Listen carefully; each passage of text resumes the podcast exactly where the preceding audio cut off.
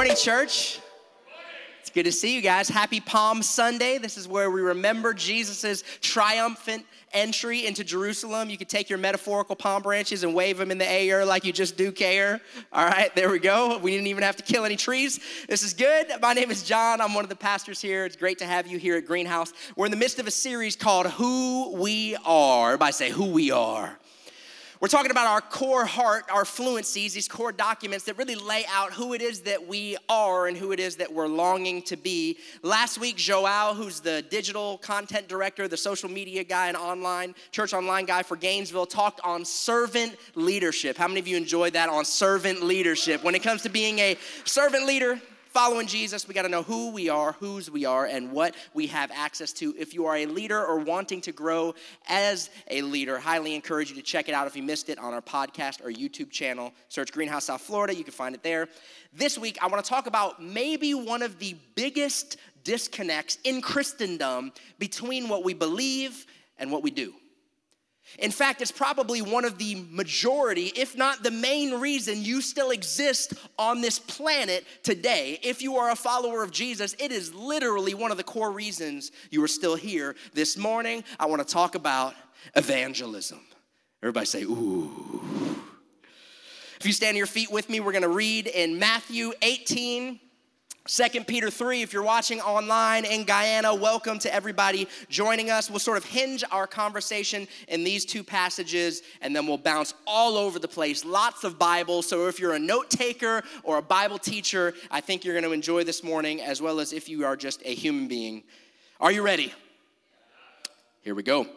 Jesus is speaking. He says, What do you think? If a man owns a hundred sheep, and one of them wanders away, will he not leave the 99 on the hills and go to look for the one that has wandered off? Now, in our non uh, agrarian society, we're not a bunch of shepherds and herders. We are like, this is sort of a weird story. I don't know, maybe, but in that world, this was symbolic of your life and livelihood. If anyone has two cars as a family and one of them goes missing, would you not search desperately and passionately for your missing vehicle? Amen?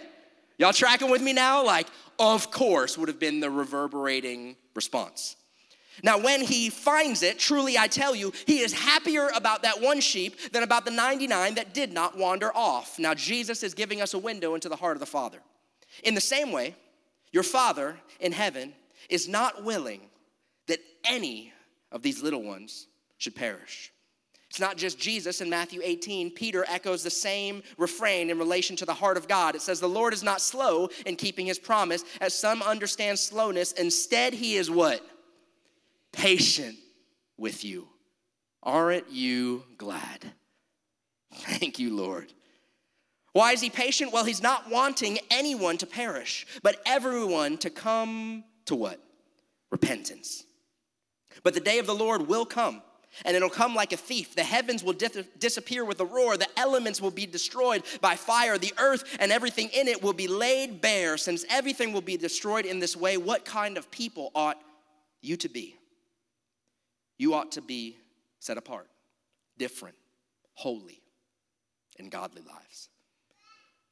Amen to that. Join me as we pray. Jesus, we love you. Out of the mouth of infants and babes, you've ordained praise. Lord, we look to you in faith. Remind us who we are. In Jesus' name. Amen. Give your neighbor a high five. Tell them, get ready. You can find your seats. Very much looking forward to our time together. Is that Jonathan the man? What's up, guys? It's good to see you guys, man. Missed you. I wonder if anybody knows who this is here on the screen. Anybody, any ideas here? Who this might be? Somebody's like an old person. Yes, he, he, he is. That is an ancient photograph. This is Dr. Alexander Fleming. Anybody know who he is? He is uh, attributed to be the founder, the finder, I guess, the discoverer of penicillin. Dr. Alexander Fleming quite literally has contributed to the savings of millions upon millions of lives. Dr. Alexander Fleming was from Scotland. He was in the UK. Fascinating history here, but he basically stumbled on this discovery. He went on vacation, and, and when he was gone, this is how you know vacations are godly, right? He went on vacation, and while he was gone, he left a little uh, petri dish of some bacteria, and he came back and sort of stumbled on penicillin. He realized this mold based sort of substance was fighting off the bacteria bacteria, and so, sort of as the story goes, they discovered it. But what I found was fascinating. You see, when Dr. Alexander Fleming came to this conclusion, he brought this life changing reality to the masses, and he was absolutely ignored. In fact, he was mocked, he was ridiculed, People say, what are you gonna, are you gonna do? Use, use this mole? Like, how, how are you gonna do this? In fact, Dr. Alexander Fleming and his team persevered for 20 years after discovery. 20 years of being ignored, 20 years of being ridiculed, 20 years of being mocked, 20 years of being dismissed. But they persisted. And thank God, right?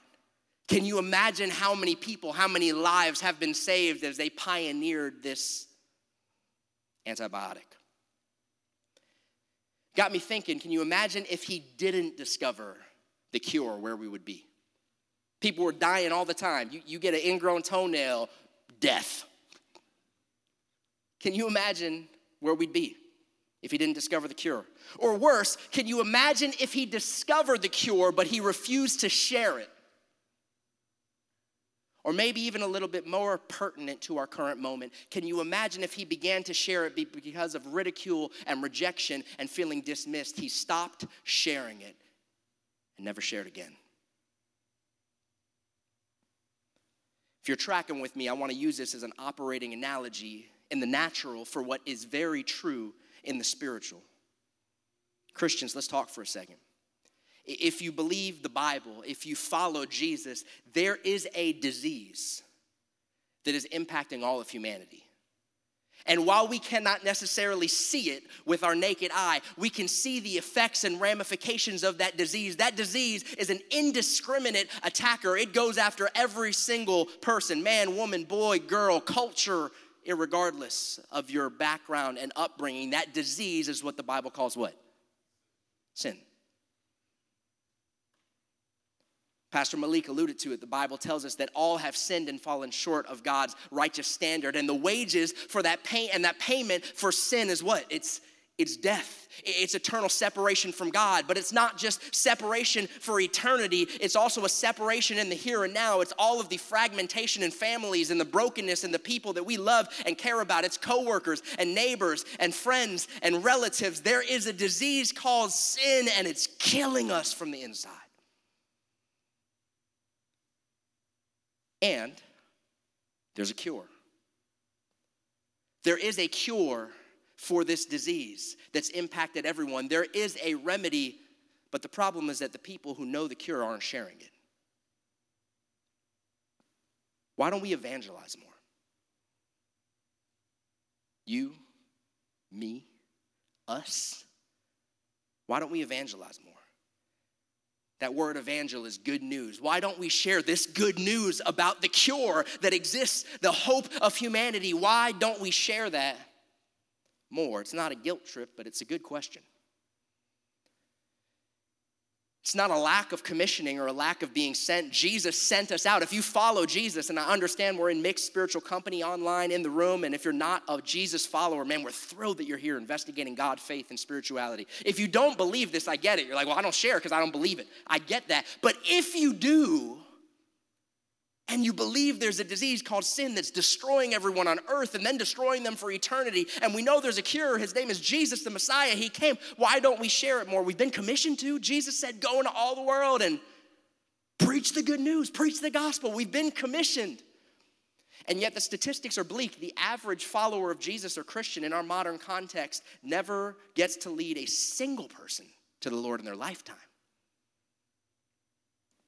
We struggle with this so deeply. In fact, it gets worse as we look forward in the generational landscape. We see that things are shifting from just not doing to an active reason for not doing. If you look at Barna's research on millennials and Gen Z, what we're beginning to see is that evangelism or sharing the good news, the cure, the hope of the gospel is actually begin to be seen as almost immoral. How dare you? I'm not sure about you, but I think it's worth considering intellectually. If I was the devil and my mission, which is a weird thing to say as the pastor, but if I was the devil and my mission was to steal, kill, and destroy, and I realized that someone had already been cured from the disease called sin, and killing them was no longer an option. Thank you, Jesus, for all eternity. The next best thing would be to ensure that they never share the cure with anybody else. Are you tracking with me here? This is not by accident and this is not a haphazard reality. There is an enemy of our souls who is working a very effective anti evangelism campaign in our modern world. So, what do we do? As followers of Jesus, as disciples of Jesus, it, we want His ways and His heart. We exist here at Greenhouse to help ordinary people like you and I become passionate followers of Jesus, which means we want His heart and we want to follow in His ways. And Jesus said to go, right? We say it all the time. It's why we exist here to go and make disciples. He said, You're going to baptize them. Who do you do that with? people that at one point were not following Jesus, that have decided to follow Jesus. He said, You're gonna go and make disciples, you're gonna baptize them, and then you're gonna teach them to obey everything that Jesus has commanded. And my prayer is that we would say yes to his call and his heart this morning. Amen? All three of y'all. Perfect. We're off to a great start. Here's a big idea. Jot this down, and I pray that God would encounter us and meet us in this place and give us his heart. Here's my core thought, and we'll unpack it together. God's people must have God's heart, and God's heart breaks over lostness. God's people, how many of you sit in that camp, qualify in that camp? You are a follower of Jesus, you are a son or daughter of God. God's people, right, must have God's heart, and God's heart breaks over lostness. Does yours? It's not a guilt trip question, it's a good question. If I'm being honest, I'll go, I'll go ahead and go first. Sometimes. Sometimes. But I want it to more and more. Three stopping points to get us on the path towards having hearts full of care and compassion like our Father in heaven. My hope and ambition is to make this hyper practical so that we can see it clearly and run with it here in this final sprint before Easter weekend, where people are more likely than ever to engage in spiritual conversation, especially to accept an invitation to church. Point number one is this live it. Turn to your neighbor and say, You gotta live it. I'm pretty sure this is one of the points in one of my other sermons, so at least I'm consistent if nothing else. But point number one is you got to live it. Um, th- this is a this is family, right? This is a safe space here. It's a place to where you can belong, right? Hopefully, we'll find out. Uh, I committed a crime this week. Yeah, I don't know why you're clapping. I really like you. I don't know why you're clapping. Uh, it was, I made it right by the end, okay? Hear me out. Um, but I, I got a chance to go to breakfast with a pastor buddy of mine that I had not seen in a long time and uh, and it was just a great time together and, and we're having conversation and, and, and it was just it felt so good to catch up. You ever had one of those meetings where you just get so into it that you're like and so the waitress we were talking to the waitress and having spiritual conversation. I mean it was just awesome with the waitress with each other. God's moving. It's amazing. We get done. We, we get up. I have the check in my hand. We walk up and right as we're starting to walk to the cash register he like says something that triggered a thought and i get into this conversation and we walk out and he's like oh man i gotta gotta go. I was like, oh my gosh, I gotta go. And I get in my car and I'm driving and I'm like, all the way home. And I realized I did not pay for the breakfast with my pastor, but and I just see the headlines two local pastors dine and dash at Lester's Diner. Like, great, this is just what we need before Easter, right? Like, Jesus paid it all. Peace out. We don't pay nothing. You know, like, oh man, this is what they need. Like, oh goodness. And I texted him, I was like, hey, bro. I kind of forgot to pay for breakfast, and I like I was like, man, let me get it, you know. And I was like, I forgot to pay for breakfast. I'm gonna go back. The last thing we need is to be in the news, but just in case, just a heads up. And it was great And I went back, by the way, and I walked in and I was like, hey, she's like, I was like, I totally forgot to pay. She's like, it's fine, it happens. I was like, I feel so bad. She's like, the waitress came over. She's like, thank you for coming back. I was like, you know, I just, of course, I'm a pastor. True story. True story.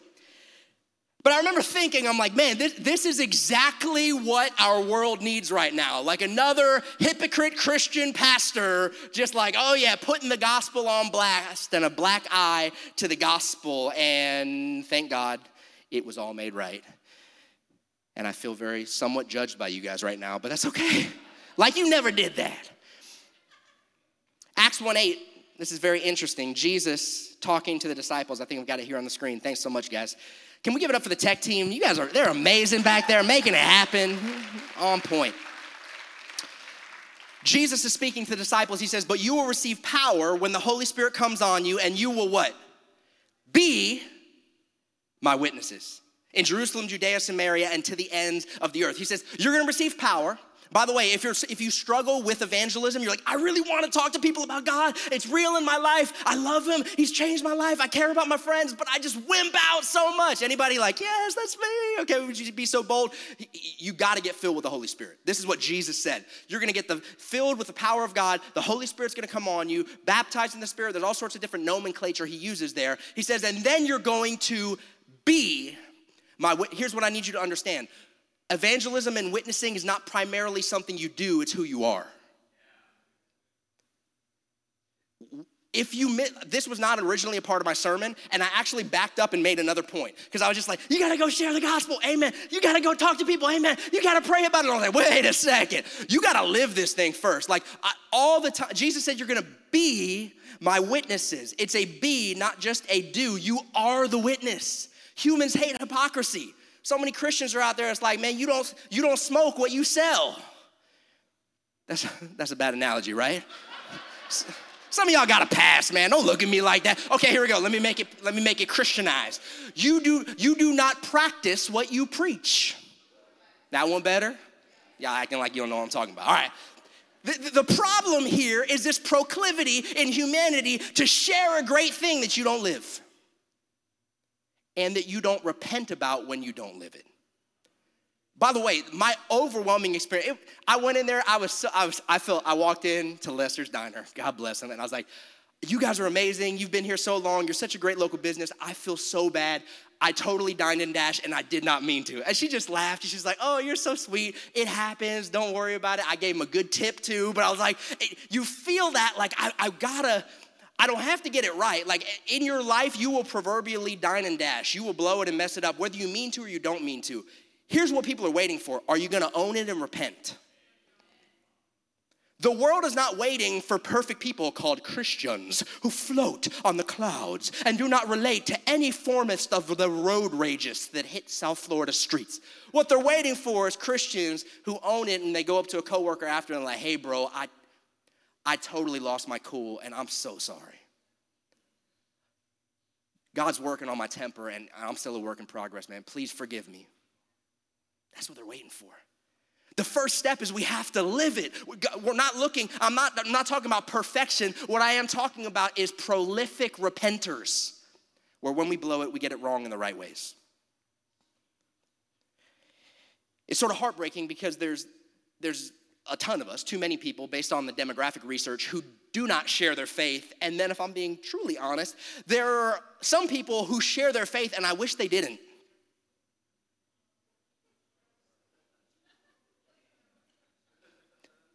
I have to go around behind and be like, hey, ah, that, I'm so sorry for that person who always says God bless you and then also cusses you out in the same phrase, like, oh, what a bad look for the team. Like, and sometimes we're being honest, we are that person. Like, it's like David, I am that man. Lord help me, right? Like, we gotta live it.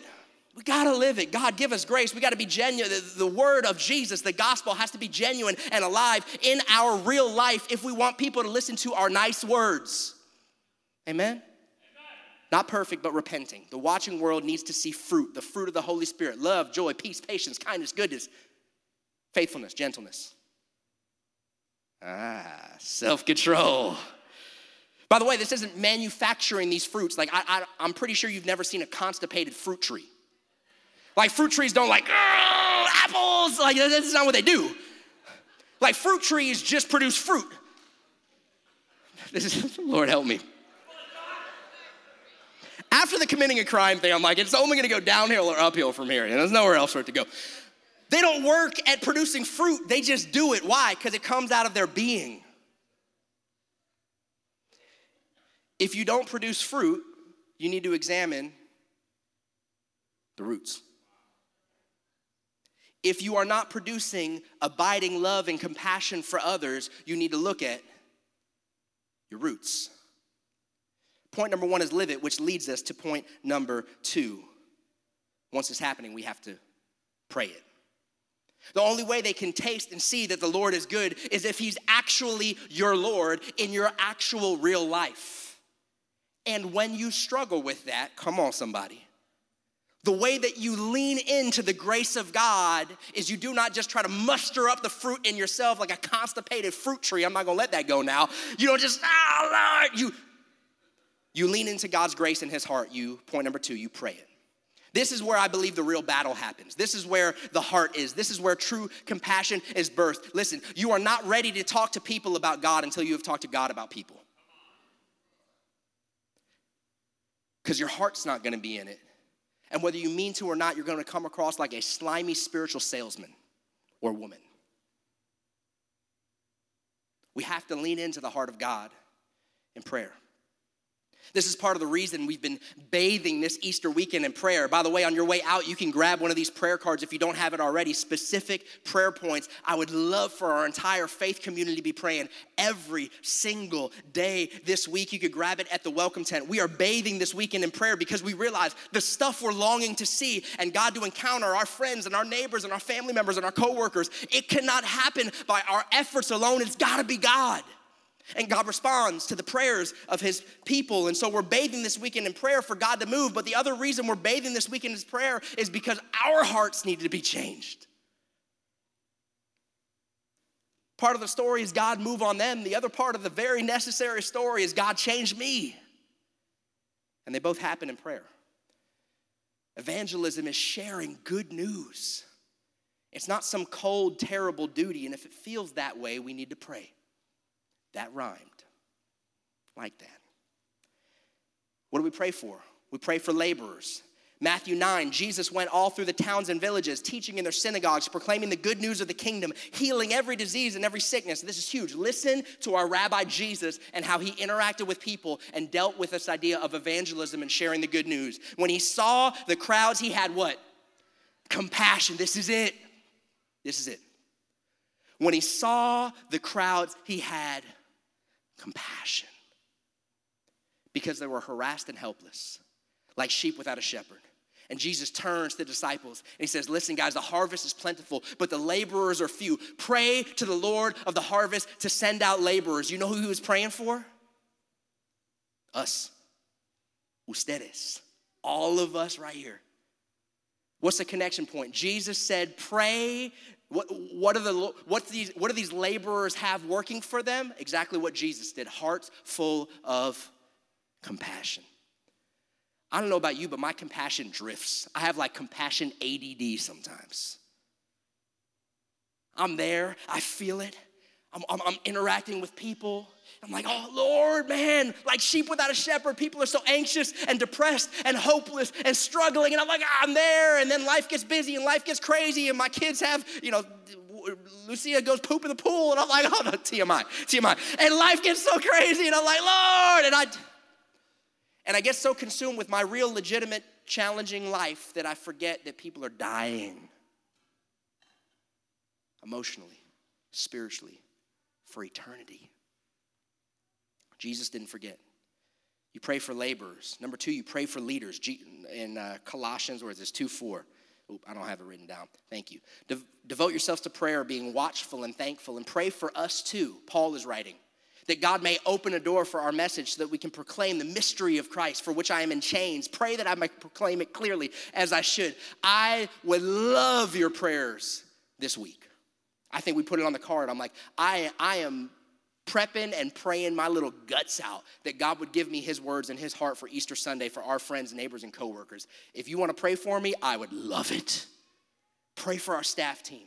Pray for our microchurch leaders, going to be part of the connection team. Pray for us, Paul said. I'll gladly take your prayers all week long this week and whenever you want to give them. Pray for the lost. 1 Timothy 2. I urge then, first of all, that petitions and prayers and intercession and thanksgiving be made for all people, for kings and those rulers in authority, that we may be, lead peaceful and quiet lives in godliness and holiness. This is good and pleases God our Savior, who wants who? All people. Who does he want? All people to be saved and come to a knowledge of the truth. Microchurch leaders, I got something for you here. If you're taking notes, I'd use this this week in your microchurch. Here's a specific idea how we can lean in to pray for the lost. We have them here on this Easter prayer card, and we've got them other places. These are our VIP cards. These are where we write the names of specific people in our real lives. You can scan it and get a digital one right now that you're committed to pray for every single day, not because you think you are any better, but because you know specifically you're not. And if God could do a work in your life, He could do a work in anybody's life. Can I get an amen? amen? Make a list. Keep praying. Even this week, you're getting ready to invite that coworker. You're getting ready to invite that neighbor. Don't just invite them, pray over that invitation and then step out in the power of the Spirit. Don't just pray for the lost, pray with the lost. I, I, I adopted a habit that that I picked up from my dad, and it used to it used to make me so awkwardly uncomfortable until I started following Jesus and realized it was beautiful. My dad would always be asking waiters and waitresses, "Can I pray for you?" And and when I started following Jesus, I realized I'm like, man, such a simple. It's honest, right? You're not making stuff up. Like my dad would just say, "Hey, we're gonna thank God for the food," which is true. While we're talking to him, is there anything we could ask him about for you? Life, family, work, whatever. And um, so I've been doing this for long time, 15 years maybe. And in past seasons, it would be 50 50. 50% of the time, it would be positively received, everything from like, oh, wow, thanks, or oh, that's really nice, or I appreciate it, I'm good, to like straight up just waiters and waitresses just crying at the table because it was a total Holy Spirit moment and God was working and I just stumbled into the last thing of it. And 50% like, awkwardly rejecting, like mocking me, kind of like, oh no, that's good, man, thanks. Like, and you kind of you feel so small, but you're like, persecution. You know, our brothers and sisters around the world get arms chopped off, and we're like, I've been persecuted because the waiter scoffed at me, and they still have to serve me all meal long, and I'm gonna tip them well. Like, it's crazy. Anyways, is that just me? Anybody else? Like, man, Lord, make us strong. So, anyways, in this, I will tell you, in this pandemic season, I don't think I've had a single person not receive that invitation for prayer warmly. Not a single one diametric shift in culture. I, I was at breakfast the other day, and, and uh, I, try to, I try to be a regular at places. That way, you can try to build relationship and just see if God opens up a door. It's a real simple way to be missional in your everyday life and care for people in, in deep ways rather than just kind of one off ways. And so when I was there, I had done, you know, done the thing, and I asked the guy, "Hey, is there anything I could pray for you about?" And um, and he kind of looked at me and he's like, "Actually," and this is my all, I'm telling you all the time now, this is my response. I think the pandemic just beat us up so bad and hum- you got this little bug, brought ev- the world to its knees. Everybody's been humbled. I think people just realize, like, man, I don't know if God's real, but I need him. And so he's like, man, I'd love to. He said, you know, my family's from Indonesia, and uh, which I know is a, a, country in a context where the gospel is, is almost non-existent. It's largely an unreached country. He said, my, my family's in Indonesia. That's where I'm from, and my aunt is really sick. If you could pray for her, that would mean a lot. And I said, I'd love to. And so I, I showed back up last week and I paid for the check this time, y'all, okay? It's not like a thing I do. But I showed up this week and I walked in and and I'm decent with memory, but I'm not like, I was not thinking about this guy. I, I did not remember. And I walked in and the guy walked in front of me and immediately like, I said, hey man, how's your aunt doing? And in the back of my head, I'm like, how did I know that? The Holy Spirit. And he looked at me and he said, he said, Actually, now that you mention it, she's doing great. She did like a huge 180. She's doing awesome. She's so healthy. He's like, Thank you for praying. I'm like, That's what I do. You know? Professional prayer, actually. But it, it meant so much, and it was, I'm telling you, if you struggle with evangelism, just, just offer people to prayer. I know to you it seems so trivial, maybe. You're like, oh my goodness, no one's, like, I'm telling you, Uber drivers all the time, like, hey, listen, I'm about to, I'm stuck, I'm stuck with you in the car. Is there anything I can pray for you about? Used to be 50 50. Almost 100% of the time, they're like, oh my goodness, oh, thank you so much. I'm like, oh, you know. Just, just offer the gift of prayer. My experience is people are very, very, very open right now. If you don't know what to say, just pray. That also rhymes. If you don't know what to say, just pray. Just, oh, hey, I'd love to pray for you. People feel that God is very distant. We know He's not, but they feel He is. So the fact that there's someone who feels like they can actually talk to God, it feels like this gift you're giving someone, which, by the way, it is. Treat it the same way. Hey, you've been so amazing today serving our. T- hey, you've been so incredible today helping me out of the growth. Hey, you've been so great. Is there anything I could pray for you about? And give God a shot and watch what He does. Point number one, live it. Point number two, pray it. Point number three is share it. Everybody say share. Share. Here's an excerpt from our evangelism fluency. I want you to hear our heart here. We absolutely expect harvest. In the book of Acts, the Lord added to their numbers regularly those who were being saved, rescued. We must make disciples who understand that soul winning is the normal Christian lifestyle. We do not believe that the joy of harvest is reserved for the small minority of Christians with a talent in persuasion. While everybody is not an evangelist, you remember that APEST sermon from a few weeks ago apostles, prophets, evangelists, shepherds, teachers? While everybody is not an E evangelist, every Christian is called to be evangelistic.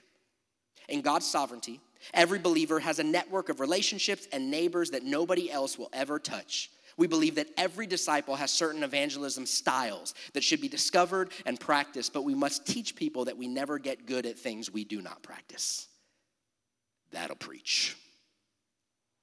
Here's what I'd love us doing this week I, I want us to invest and invite. We spent a good amount of money printing out these invite cards so they would not look nice on the floor of your house, home, or automobile, but so that you could put them in the hands of a person that God loves so much that He sent His Son Jesus to die for them so that they might be open and come check out the little service at a high school auditorium where they meet God and their life is changed forever. Amen? Invest in relationships. Invest in the relationship of your coworkers, your neighbors, your friends, your family members, because you care about them. But then give God a shot and step out to invite. John chapter 1, verse 40. Andrew, Simon Peter's brother, was one of the two who heard what John had said and who had followed Jesus. And the first thing he did was to find his brother Simon and tell him, We found the Messiah, that is the Christ. And he brought him to Jesus. And Jesus looked and said, You're Simon, you'll be called Cephas, which is translated Peter. This is Andrew's response. He encounters Jesus, the Messiah. He doesn't quite know a lot, but here's what he does know this guy's amazing. I got to go tell my brother. We see the same thing happen with Philip and Nathaniel. Philip comes over to Nathaniel. He's like, listen, man, I found the guy. I think he's the Messiah. And Nathaniel's like kind of a little, little judgmental at that point. He's like, man, can anything good come from that town? He's like, I don't know, man. You got to come see him for yourself. We see it at the woman at the well. She has an encounter with Jesus. She doesn't know all the theological terms. She can't talk propitiation and sanctification on all the H's. Here's what she says. She goes up. She, they said, what, What's this thing? She said, I need you to come meet this guy. He's incredible. He's a man. He's told me everything. He's told me my whole life. Here's the beautiful invitation, friends. Everybody can be an inviter. Here's all you need to know. Next Sunday, Western High School, 10:30 a.m. Ready? Say that with me. Next Sunday, Western High School, 10:30 a.m. You are all commissioned, all Jewish star y'all, all right? You are all commissioned to go because I'm from Jewish background, so I won't cross. You know, anyways, you are all commissioned to go and be inviters. Everybody can be an inviter. Ann Patz, who's a missionary from Germany that we support, if you remember, she was here last year with us. She works with her team combating human trafficking in the red light district there in Germany. She sent me a story. I wanted to read it to you guys. She says, so two ladies from our team, Shalini and Caitlin, they were prayer walking and inviting women to the cafe Bible study in the red light district. They went up to this one woman, they invited her to come to the cafe. She turns around sharply and says, Keep on walking, I don't need your charity. Caitlin, who's got some spunk to her, says, Well, we aren't offering handouts, we're offering friendship. The woman said, Well, I'm not coming because I'm not hungry. And if I was hungry, I would buy my own food. Shalini steps in and says, It sounds as though you aren't hungry for food, but rather for God. If that's true, we have what you're looking for. The woman's eyes grew large as she said, I tried to kill myself this week. And just before I get, did, God told me to stop. Let's go to the cafe. I want to hear more about God. Yeah. They show up, yeah, that's awesome. It gets better. It gets better. They show up to the cafe, and for the next 30 minutes, they have this intense conversation back and forth. I'm sitting with some other ladies, but occasionally I hear them blurting out things like, no, no, no, it doesn't matter how bad you've been. It doesn't matter what you've done. God loves you anyways. 30 minutes later, they're praying with this woman to surrender her life to Jesus and set up a time with her to start reading the Bible and learning how to pray. Yeah. All, now you can clap. Yeah, it's good, it's good, it's good. All from one simple invitation. Let's connect it to us not in Germany. Next weekend, we have a weekend called Easter Sunday, Resurrection Sunday, that we have bathed in prayer. God's presence is going to be here in Jesus' name. The gospel will be preached. Are the people who need to hear the hope of the gospel, the good news that there is a cure for their malady and their ailments, that there is hope for their relationship, that there's hope for their family, that there's hope for their soul? Are the people who need to hear it gonna be here to hear it? Only if you invite them. Only if you invite them. We're giving you a place to invite to. That's the whole thrust of this weekend. But there's people I, John Lash, need to invite. And there's people you, Michael Perugini, need to invite. And there's people that you, Micah, need to invite. And there's people that you, Marcos, need to invite. I'm not gonna say everybody's name, all right, so don't freak out. But each one of us have uniquely in the sovereignty of God a network of relationships where you're gonna interact with people and you have re- relational equity and trust and rapport with people where the statistics are overwhelming. People say if there's someone that I knew and trusted that invited me to church on a big weekend, I'd probably go and at least check it out with them just to show them, hey, I care about you and what you care about, I care about. Here's what all of heaven is waiting on. This is crazy and humbling. Your invitation. Your invitation. The vision here at Greenhouse is to help ordinary people become passionate followers of Jesus. We want to become disciples of Jesus. We're praying that God's kingdom would come on earth as it is in heaven. Here's what's unique about God's kingdom when we think earth and heaven there are things in heaven that we'll do for all of eternity worship, mission, and community, right? That's what it means to be disciples. Live in the green, worship, mission, and community. Y'all know we're going to be worshiping for all of eternity? Like we're gonna be up there. I love Zach and Kayla and Cece. It's gonna be better than Mav City. Like I don't know who it's gonna be, but the seraphim and the cherubim. Like it's gonna, we're gonna be worshiping together for all of eternity. We're gonna be in community for all of eternity. We're gonna be together as the people of God, God's family. There's gonna be no more church drama. Come on, somebody. It's gonna be perfect unity. We're gonna be so in love with Jesus. It's gonna be incredible. But there's one thing that we cannot do in heaven you know what it is? It's mission. Because when it comes to heaven, it's already too late. We can do worship for all eternity, we'll be in community for all eternity. But mission and evangelism is the only thing we can do right now, and only right now. Lord, give us your heart of compassion.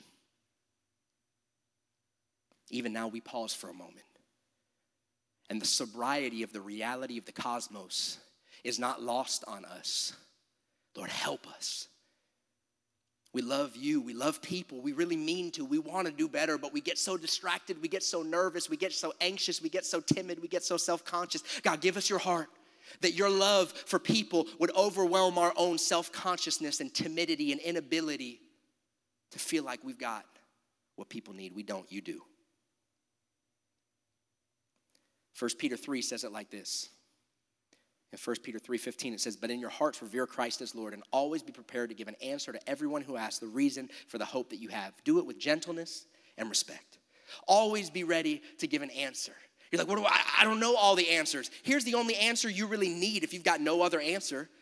There was a time in my life where I was broken, I was lost, I was insecure, I felt trapped then I met Jesus and he gave me joy and peace and he changed my heart. Now I, I, I, just can't help but walk in this joy. Do you have a story like that? Simple little, that's called the 15 second testimony. You can talk to Andrew Wilson, he'll probably give you a whole train, a treatise on it. Come to your microchurch and present.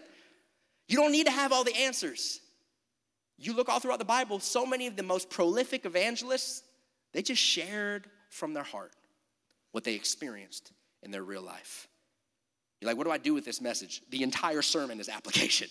the entire sermon. I want you to live it, and I want you to pray it, and I want you to share it, and I want you to invest, and I want you to invite.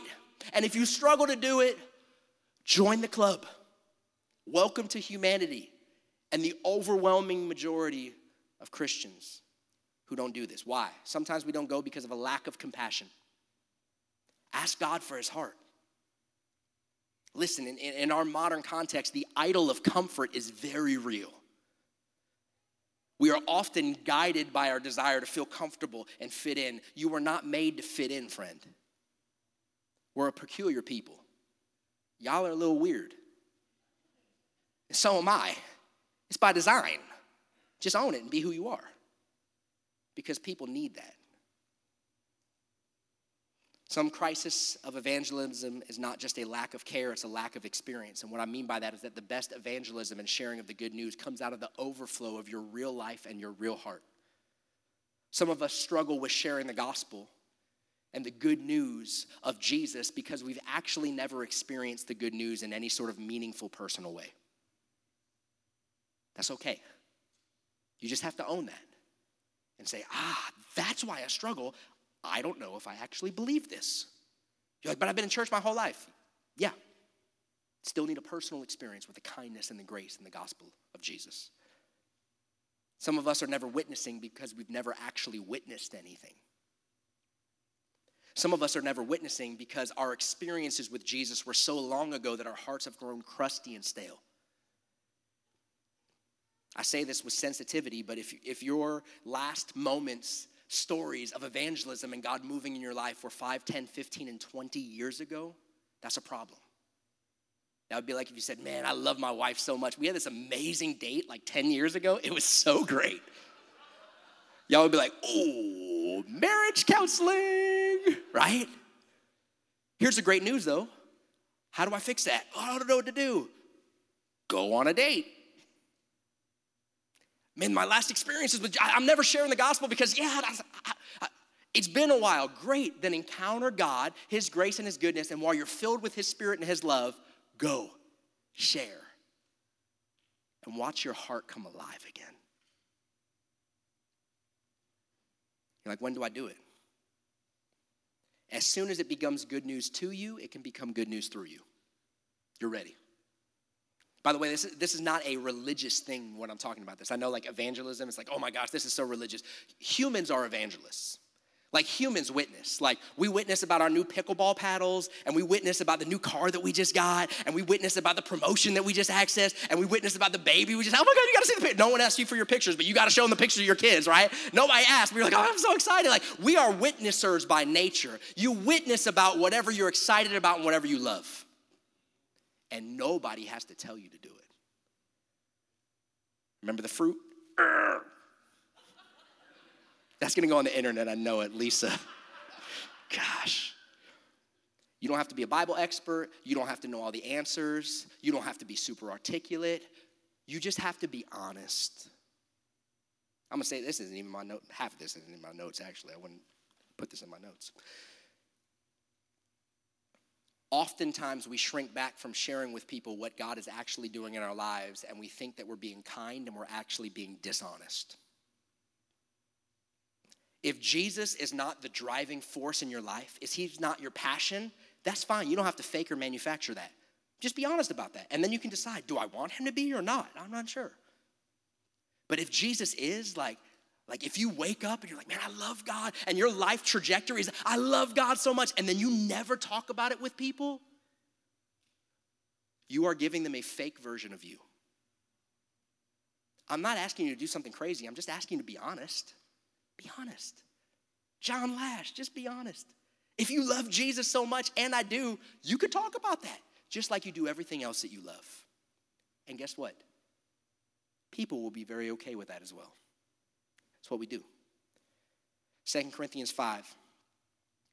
reminding us of our call, Paul says this Therefore, if anyone's in Christ, the new creation has come, the old has gone, the new is here. All this is from God. He reconciled us to himself through Christ and gave us the ministry of reconciliation. That God was reconciling the world to himself, not counting people's sins against them, and he has committed to us the ministry of reconciliation. It continues We are therefore Christ's ambassadors. Everybody say, ambassadors as though God were making his appeal through us. We implore you on Jesus' behalf, on Christ's behalf, on Messiah's behalf, be reconciled to God. Like, imagine if in our modern context and era, we had less spectators and more ambassadors. Imagine what this world could be and become. Sharing the hope. Here's the hope you can be made new. Like, do you know how many of your friends, relatives, family members, coworkers are like, oh my gosh, my life feels like such a mess. If I could just have a do over, and they're all like, oh, wouldn't that be nice? Who doesn't want a do over? Hello, Jesus says there's a do over button in life. Do you get that? It's crazy. Somebody's got to tell them. I've got to tell them. You've got to tell them. Romans 1:16 says, I am not ashamed of the gospel because it's the power of God that brings salvation to everyone who believes, to the Jew first and also to the nations. By the way, this is happening right here in our midst. I'm not just preaching something that's pie in the sky. I mean, this, this week alone, getting to talk to AJ. AJ's like led more people to the Lord than months he's been on staff at this point. I'm like, you, you know you're an evangelist when AJ was talking to a server and they had got into a whole interaction and got into a whole prayer thing and, and God ends up moving. I'm talking to Andrew Wilson. And he's got a coworker and he just did a simple thing where he's talking with a coworker and he's like, hey, it sounds like life is really hard right now. Can I pray for you? And that opened up a door for incredible moments and God to move and the coworker to decide, I want to follow Jesus. And talking to Michael, uh, who's on staff, and Michael ends up interacting with a friend. And just a simple, hey, we're going to lunch. Hey, I'm going to pray for the food, opens up the door for spiritual conversation and God is moving. There are such simple things that if all we could do is give God a shot. And the beautiful part is that each one of these stories, everybody in the story is thriving. Here's the irony of evangelism if and when we do not share our faith, the devil wins twice. People don't hear about the hope of the gospel and the cure, and we don't come alive because sharing the good news is what we were made for. It's why we're still on this earth. Like, if, if the only point is to develop a relationship with Jesus, you already had that, right? Like, we don't do bring people down to the altars and shotgun them to heaven. Like, that would be weird. Really weird. You're here on this earth still because God has a purpose for your life. And it's the good news that has come to you becoming the good news that flows through you to bring hope and life to others. Very few things exhilarate and make us come alive as sharing the good news of the gospel final verse, Second Corinthians chapter 5. That passage wraps up. It says, God made him who had no sin, Jesus, to be sin for us, that in him we might become the righteousness of God. As God's co workers, turn to your neighbor and say, You're my co worker. You're my coworker. As God's co-workers, we got a CEO in heaven. As God's co-workers, we urge you not to receive God's grace in vain. Well, how would I know if I did that? He continues. For it says, In the time of my favor, I heard you. In the day of salvation, I helped you. I tell you now, now is the time of God's favor. Now is the day of salvation. I had a really weird dream last night. And all morning, I'm like, this is not anywhere in my prep plans or notes, but I think it's the Lord. All morning, I'm like, God, what, what is this? I had a dream. Nancy and I went back to undergrad, which has been some time now. And but as I was there, and I was there at the University of Florida, not like FSU or something. That would be like I was there in hell, but I wasn't there in hell. Not the point. Not the point. I was there at the University of Florida, and which is where my wife and I both went to school, but but I didn't know anybody. I had no friends. I didn't know what my major was. I didn't know what my classes were. They had given me some like advisor, but he was like horrible and like kept making fun of me and, and and I felt so low. I felt so alone. Like I'm feel. I woke up three or four times from this dream. If you ever had one of these dreams, and I'm like, God, I don't know what's happening. Please help me. Just go to sleep. I gotta preach tomorrow, Lord. What are you? What's happening here? And you know, initially I'm like, this is spiritual warfare. It's the devil, you know. And and then I had the dream, and then I had the dream. And I, all night long I'm having this dream, and I finally wake up this morning, and I'm like, Lord, what? wait a second, was that you? And I realized some of this feeling was, I, I, just felt, I mean, I felt emotions I haven't felt in 20 years. I, I felt absolutely isolated. I felt absolutely alone. I, am walking around the campus. I'm like, what am I doing here? Why am I here? What, like, this is so stupid. I, I felt purposeless and, and confused and empty and alone and lost and distraught and it was horrible and I couldn't escape it and I kept happening again, again and again. And God's like, son, that's where you would be if you never met me. And I never rescued you. And then I start thinking about our world.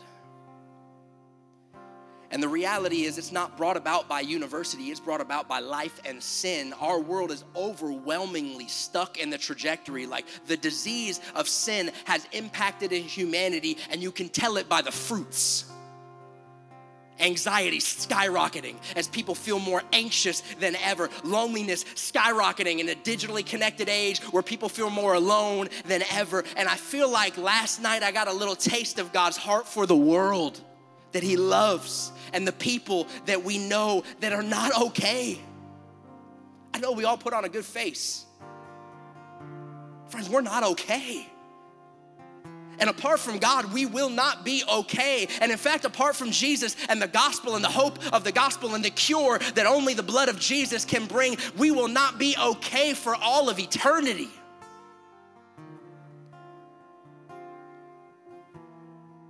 And if the people of God choose to hold on to that cure, what a tragedy. But if the people of God, out of deep love, boldness, and compassion, say, God, you came for me, so I'm gonna go for them. We put on our Dr. Alexander Fleming tenacious hats and say, no matter the dismissal, the persecution, the rejection, I do not care, but because this cure is so valuable, people need it. So I'll bring it in love and gentleness. Imagine what our world could be. This week, you have an opportunity to live this out where you start to pray it. You take inventory of have I been living this, and maybe you make some candid, repentant conversations before you make any invitations. And then you step out in boldness and love and give God a shot. I'm praying next weekend we see tears all across this auditorium of people that were on your number one least savable list that are wooed by the love of Jesus.